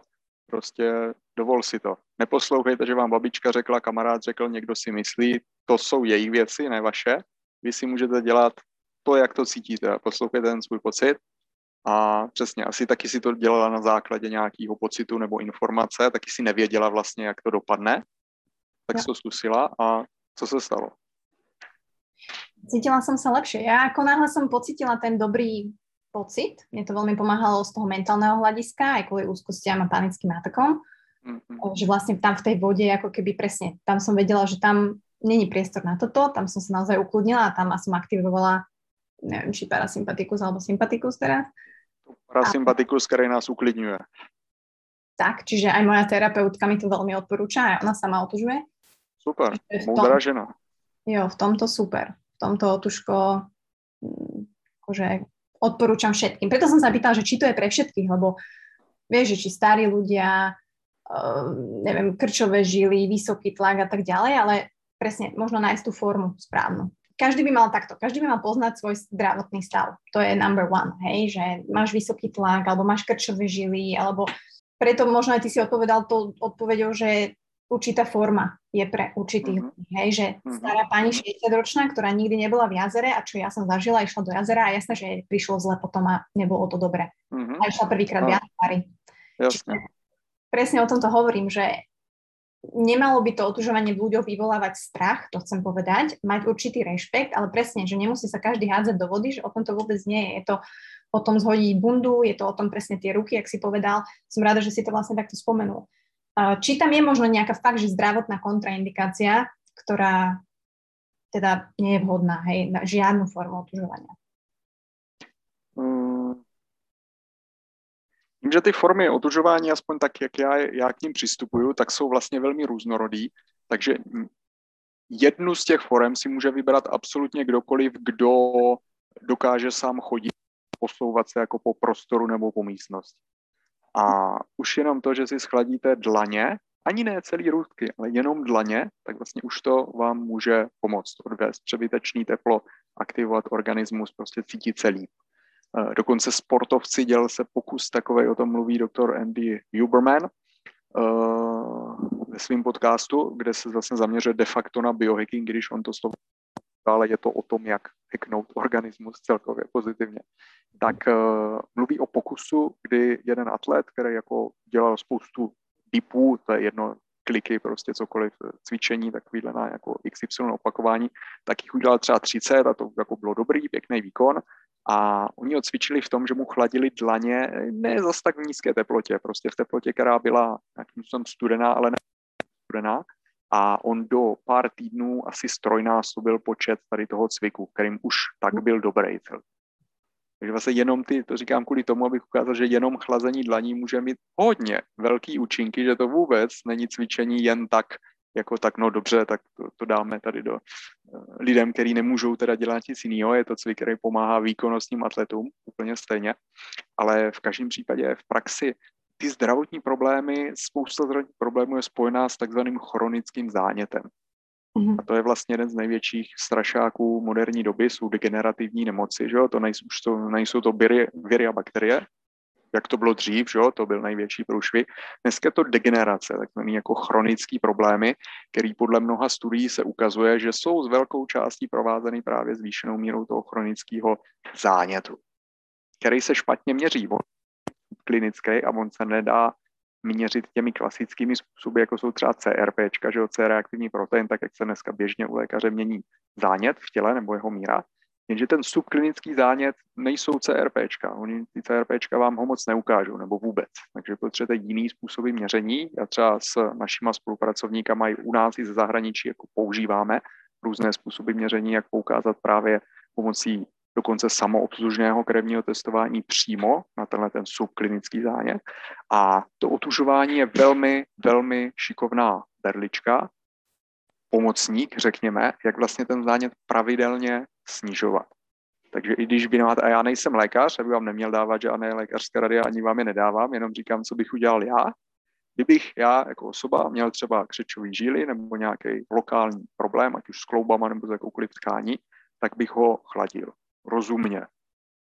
A například i lokální kryoterapie, že znáte už nějaké kryocentrum ve vašem okolí, tak lokální kryoterapie má velmi dobré výsledky třeba u různých atletických problémů, ať už ten člověk je v jakémkoliv věku, samozřejmě ty blížtější době a u starších lidí, ale když máte si v kloubek, což ty autoimunitní onemocnění jsou, jako jsou třeba reumatická artritida a podobně.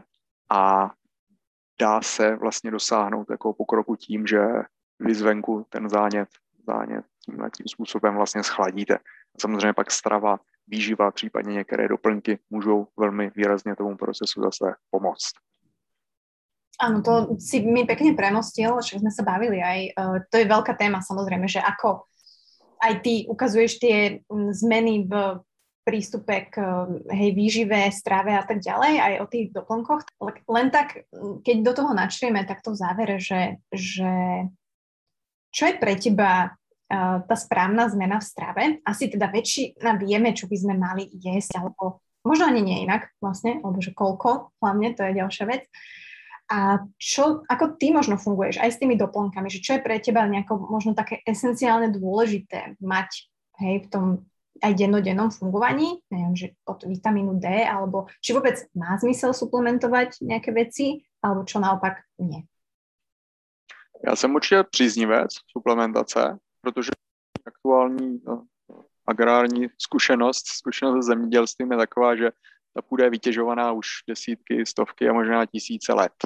A i s příchodem průmyslových hnojiv a různých vlastně chemických podporovatelů té produkce, tak my sice vyprodukujeme víc jídla, ale je méně kvalitní. Tak to prostě bývá většinou. Je toho víc, ale nemá to takovou kvalitu.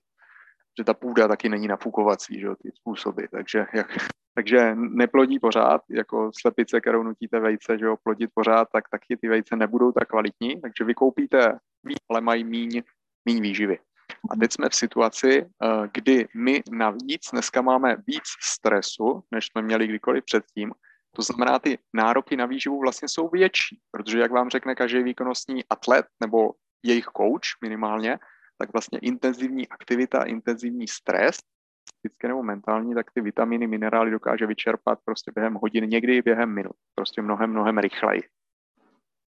A jsme v takové pasti, ještě tam třetí ohled a to je to, že naše buňky často bývají míň plný, protože zase tím, co jíme, třeba víc přesmažených nebo zpracovaných tuků, který se vlastně stávají membránami buněk, tak se podporují jednak zánětlivé procesy a podporuje se to, že ty buňky jsou takový tužší a hůř se do nich dostávají vlastně i kyslík, i živiny.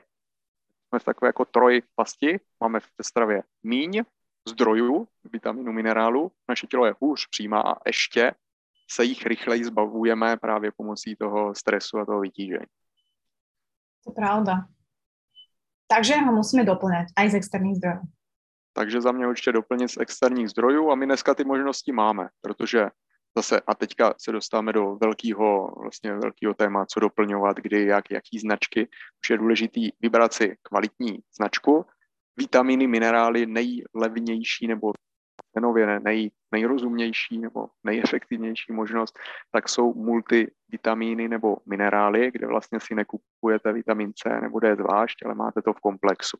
Mm-hmm. Ono konec konců, já jsem teďka bylo minulý víkend na konferenci, kde uh, přednášel jeden lékař, který vlastně provázel čtyři olympijské týmy, pracuje mu 50 let prostě od dětství de facto intenzivně sport prostě z Eh, sportovní fyziologie, věnuje se na profesionální úrovni x eh, jako tématům i, i prostě fyzioterapii, fyziologii sportu, dýchání, silovému kondičnímu tréninku, výživě prostě za těch posledních, nevím, 40, 35 let, tak stihl jako proskoumat na velmi vysoké úrovni tady ty všechny pole.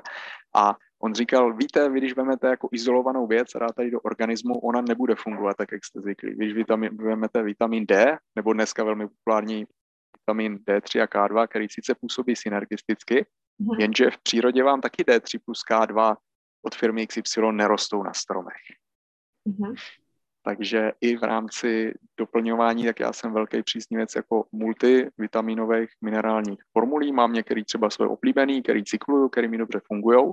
Doporučuji třeba nebrat jeden ten stejný doplněk 10 let v kuse, ale vlastně střídat, jak říkám, mám třeba dva nebo tři svý oblíbený, beru je v cyklech a beru různou dávku. Takže ideálně, když třeba to není jenom jedna pilulka, když si to můžete rozdělit, mhm. dvě až čtyři a spoustu výrobců tak má, že říká, hele, berte prostě tady tu denní dávku prostě ve dvou pilulkách nebo i ve čtyřech a tímhle tím můžete vlastně i cyklovat to množství, což je za mě základ toho, byl efektivní. Takže já když pracuji třeba s lidma se suplementací omega-3, masné kyselin, které jsou absolutní základ vlastně nervového systému, mozku, dobré duševní odolnosti, na ně mě navedl vlastně asi před 12 lety doktor Daniel Amen, teda přes svou publikaci a literatury, asi se přezdívá nejznámější a nejhlasitější americký psychiatr, doktor Amen, který měl být katolickým knězem původně, tak vlastně je velkým příznivcem suplementace omega-3 a má na to hodně zajímavý studie, jak i fyzicky poškozený mozek se dokáže opravit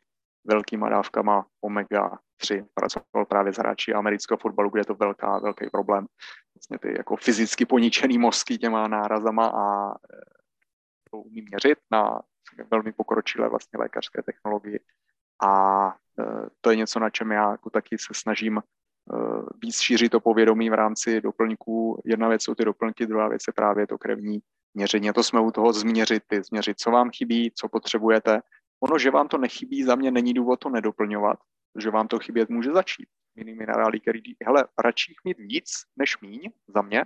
Třeba vitamin B nemá žádnou rozkoumanou toxicitu. Vitaminem B, pokud samozřejmě sníte tu měsíční dávku na tak e, nejsou žádný důkazy o tom, že by byl toxický nebo že byste se jim normálně mohli předávkovat, ale vitamin B je velmi důležitá součást tvorby nervového signálu například. A tak my máme stovky, stovky procesů v těle, které potřebují ty vitaminy a minerály.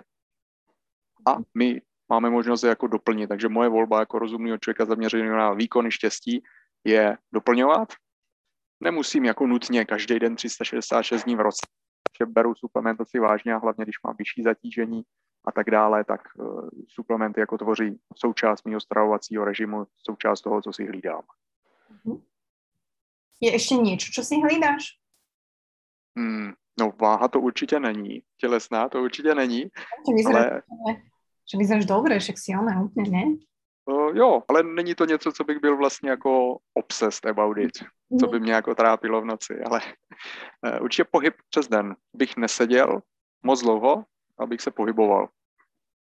Mm-hmm. Což je zase zdravotně jeden z nejdůležitějších prediktorů dlouhého a spokojeného života, a kromě snižování chronického zánětu, tak je určitě pohyb, který zase nám pomáhá ty záněty. Je zajímavý. Ten zánět já o něm hodně rád mluvím, protože vlastně všechno, co je pro nás dobrý, tak velmi často snižuje ten zánět. A to je pravidelný pohyb přes den, to je chladová terapie, to je, když dýcháním se nepřestresováváme, že stres zase zvyšuje chronický zánět, nebo pře, na ně vysoká teplota před spánkem zase neumožňuje organismu si odpočinout, protože je přehřátý a podporuje zánětlivý reakce, že vlastně všechno to jde k tomu jednomu, že ono se to zdá styl, kde si co si, ale vlastně i to, že dobře jíme, tak vlastně nám pomáhá držet ten třeba mnoho cukru, cukry když konzumujete vlastně jako cokoliv sacharidového, tak se vám trošičku zvýší ty zánětlivé reakce, to je v pohodě, ale když si dáte prostě vypijete naraz půlku koli a máte tam 50 gramů cukru a tohle děláte pravidelně dvakrát denně, tak ten váš cukr pěkně lítá a pěkně tím podpoří ten chronický zánět, který pak je základ těch různých neduhů, který přichází. Takže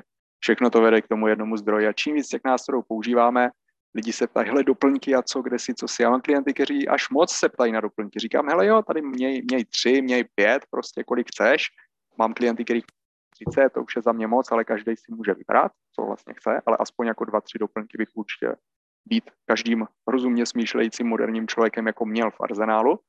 Zase mužům to třeba často bývá blíž než ženám, samozřejmě každý se může rozhodnout, a neříkám, že každý člověk na světě by měl doplňky, nebo se měl otužovat, ale určitě každý člověk na světě by se měl pohybovat, protože od toho tu jsme a on ten chlad taky není úplně od věci. Takže pohyb, snižování chronického zánětu na každodenní bázi a je to vlastně jednoduchý. Není to, je to věda, ale ne pro nás. Pro nás v praxi prostě je to jenom pár základních jednoduchých kroků, které děláme ideálně každý den nebo aspoň několikrát týdně. Tak samozřejmě toto je jedna velká taká topik, který bychom se mohli věnovat 5 hodin. Ale ja ešte zabrnem takto na záver, napadajú ma iné veci, ale ty učíš samozrejme aj tú mentálnu ako keby prípravu alebo pracovanie so stresom.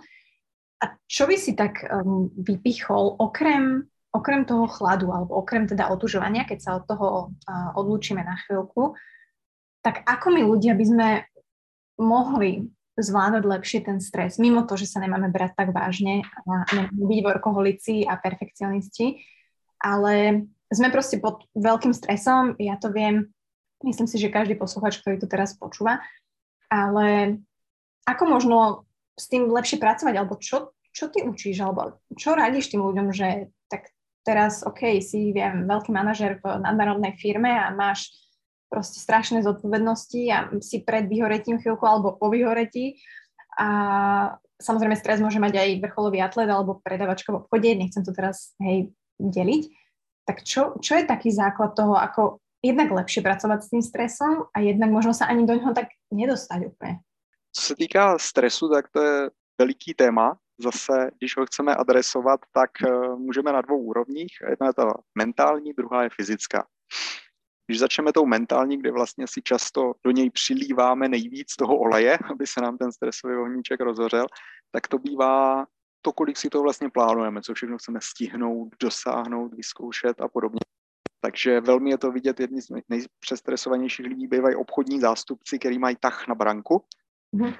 což není špatně nebo dobře, je to prostě tak, jak to je, nebo lidi, kterých to hodně jako stihnou, zvládnou, mají vysoké cíle, 15 hodin denně, 16 hodin denně, anebo v nějakých kratších úsecích, ale prostě intenzivně eh, velkou mentální nějakou zátěž, i psychologickou. Ono je trochu trik jako jedna věc, když sedíte v klidu u počítače 6 hodin a děláte tam nějaký kód, ale vlastně nikdo za vás pistolí nesedí a víte, že jako máte čas, že si to můžete promyslet, že ta práce může kvalitní, tak vlastně nemáte nějaký nadměrný stres. Jste jako ve zdravé aktivaci, ale jste vlastně jako v pohodě.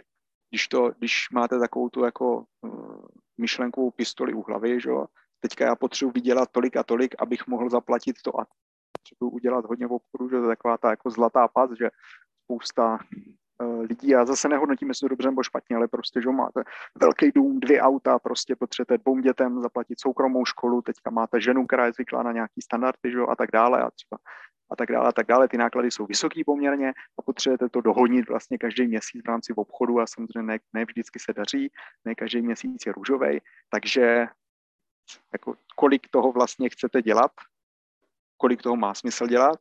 Kolik jste schopni dlouhodobě jako vydržet, nebo jestli vám to za to stojí, kde jsou vlastně ty hodnoty v životě a jestli není lepší někdy mít jako jedno auto místo dvou a sednout si třeba někdy jako v pohodičce právě s partnerem, partnerkou na zahradu a jen tak tam prostě jako existovat a ne, nehonit se pořád. To se strašně lehce řekne. Uh, jasně, praxe je různá, ale se vlastně zamýšlet jako periodicky, jestli to, co dělám, a to doporučuje spoustu seberozvojových koučů, jestli jako jdu po té cestě, po které chci vědomě a třeba se na to právě, jak si říkala Maťo předtím, odzoomovat ať už s pomocí chladové terapie nebo bez ní, hmm. eh, se podívat z pohledu třetí osoby na svůj vlastní život a říct si, hele, tohle dává smysl, nedává, jak to dělám, a když se na to vyloženě takhle přijete do pohledu někoho úplně jiného a o sobě mluvíte třeba právě v třetí osobě, když já třeba to vemu na sebe, tak si můžu říct, co Libor teďka dělá. Jasně, Libor ráno vstane a cvičí, dělá to a to a pak odpovídá na e-maily. Hmm, mohl by to Libor dělat efektivněji a třeba neodpovídat na na kreativní práci a pak odpovědět na e-maily. Hmm. Hmm, ale mohly by tam být důležitý e-maily. A teďka, myslí si to jenom Libor, nebo opravdu mi můžou uniknout zakázky, když se po ránu nepodívám na e-mail? A vlastně takhle velmi v klidu si to probrat. To je super stress management jako toho, toho hmm. pracovního typu. No a pak samozřejmě druhá linka, ten biologický stress management, který mě jako baví a fascinuje, co to umí. A to je právě ten pravidelný pohyb přes den, nesedět prostě 4 hodiny v kuse, ať už jste v autě kdekoliv, jako vždycky můžete zastavit a stoupnout si. A pokud jste ve firmě, kde je trestní se zastavit a stoupnout si, tak prosím vás, měňte firmu nebo nás do ní pozvěte, protože biologicky, nez, nezvratně, vědecky i lidsky to prostě zvednout a jednou začal se pohybovat, dělat si i klidně silový cvičení, lidem v jakýmkoliv věku doporučuji a ukazuju velmi často i náročnější silový cvičení, který můžete dělat přes den. Skvěle vám nabijou nervovou soustavu, zase sníží chronický zánět, zlepší dokonce i kardio trošičku a podpoří využití kyslíku, využití živin, vstřebávání. Spousta lidí třeba má tráve, eh, jako problémy s trávením jenom kvůli tomu, že mu nedávají impuls, aby ty živiny prošly do těla, což zase je pohyb a někdy i intenzivnější.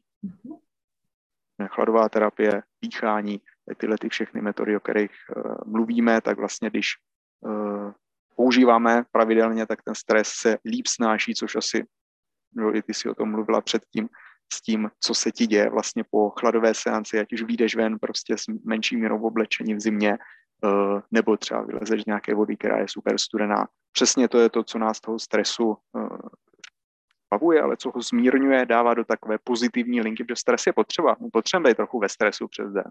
Ale ne tak, že se třepu, že? a mám prostě zaděláno na panickou ataku nebo srdeční záchvat.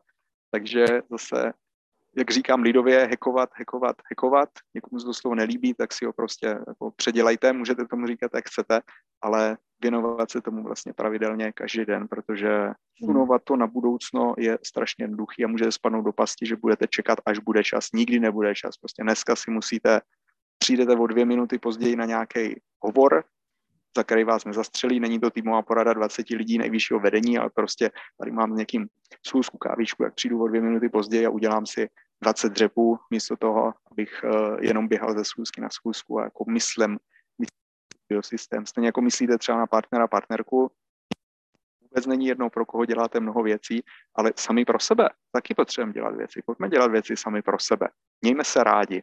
Lidi často máme velký problém z toho mít rádi sami sebe. Často lidem, ať už to děti, partner nebo někdy kolegové, kamarádi, tak poskytujeme vlastně mnohem víc jako lásky nebo zpřízněnosti než sami sobě a k tomu svýmu tělu a myšlení se někdy chováme vlastně strašně despoticky a krutě. To je pravda. To je pravda. Teraz asi všetci kývajú hlavami, že tak to je. Že ja to rada hovorím, že, že tak ako sa bavíš s tvojim kamarátom, alebo jak sa bavíš sám so sebou niekedy, tak neviem, že či by si sa tak bavil so svojím najlepším kamarátom napríklad. Hej, že častokrát k sebe sme veľmi ako drsní, tak by som to povedala, z vlastnej skúsenosti. A je to tak, no. Pravdu.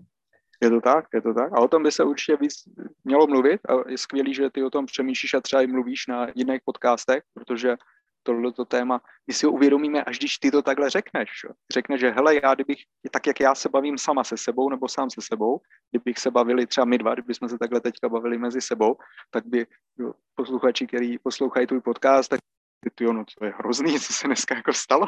Přitom to je běžný jako self-talk, že sám nebo sama se sebou. Jako.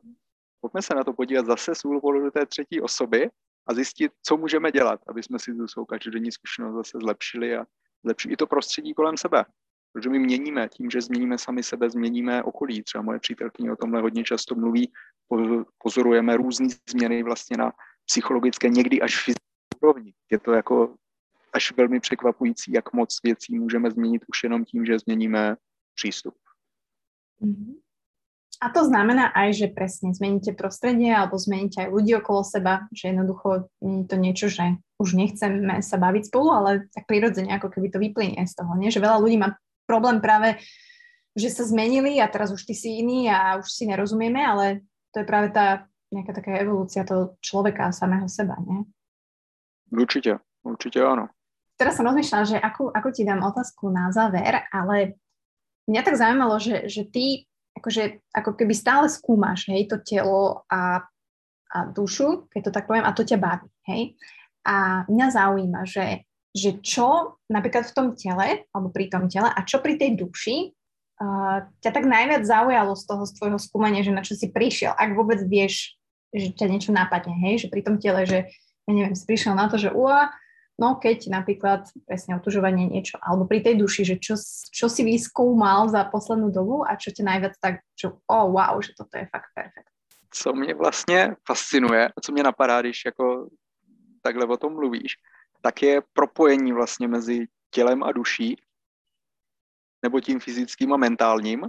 A to je zakotvený vlastně už ve staré kulturách, třeba ty kultura to hodně, hodně jako akcentuje nebo s tím pracuje v různých jako cvičeních a postojích k životu, ale je to vlastně úplně stejný, stejný princip, který je zakotvený v západní medicíně, vlastně takový eh, jako od něčeho, od čeho se ta medicína odráží, protože tělo, mysl, že mozek, nervy, chvíli je to fyzický, zároveň máme nějaké jako myšlenky, které už úplně jako změřit nejdou, ale vlastně jako aktivitu mozku eh, změřit můžete vidět, i když nevidíte, co si ten člověk myslí, ale vidíte třeba jaký části mozku a podobně. Takže to propojení Něco jako propojení mezi mužem a ženou to vnímám, že vlastně se říká, myslím, poměrně aktivně pracujeme na některých akcích, že vlastně každý člověk, ať už je muž nebo žena, tak v sobě má toho svého vnitřního muže a vnitřní ženu. Mm.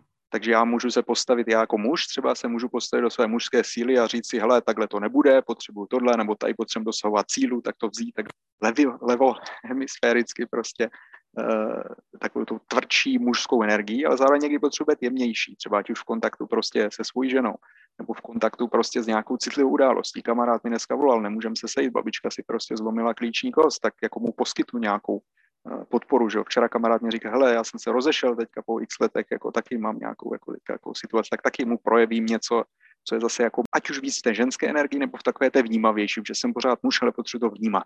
To je vlastně to spojení v staré čínské kultuře se tomu říká yin a yang, prostě vlevo vpravo, muž, žena, to, co tady všichni máme v té realitě před očima každý den a spojí vlastně to tělo a myšlení dohromady. A když chci líp třeba někoho koučovat, nebo líp někomu pomoct, líp někomu přemýšlet nad věcma, nebo sám líp přemýšlet nad věcma, tak to nedělá tak, že si můžu si sednout s tuškou že, na papír za stůl, super, ale kdybych si předtím dal třeba ještě seanci té chladové terapie, tak možná ty věci, které mě budou napadat, budou ještě, ještě zajímavější. Že to o tom propojení vlastně za mě tady těchto těch nástrojů. Toho nejlepší ze všech světů. Mm-hmm. Oh, wow. polarit. Polarity bych to nazval. Polarity. Dobre, dobre, ďakujem, budem nad tým premýšľať. Tak som sa zamyslela tiež, že, že my ľudia sme, ako spájame sa, že pre nás je to tiež veľmi dôležité a možno tie posledné dva roky boli také náročnejšie, aj sme to sami všetci pocitili.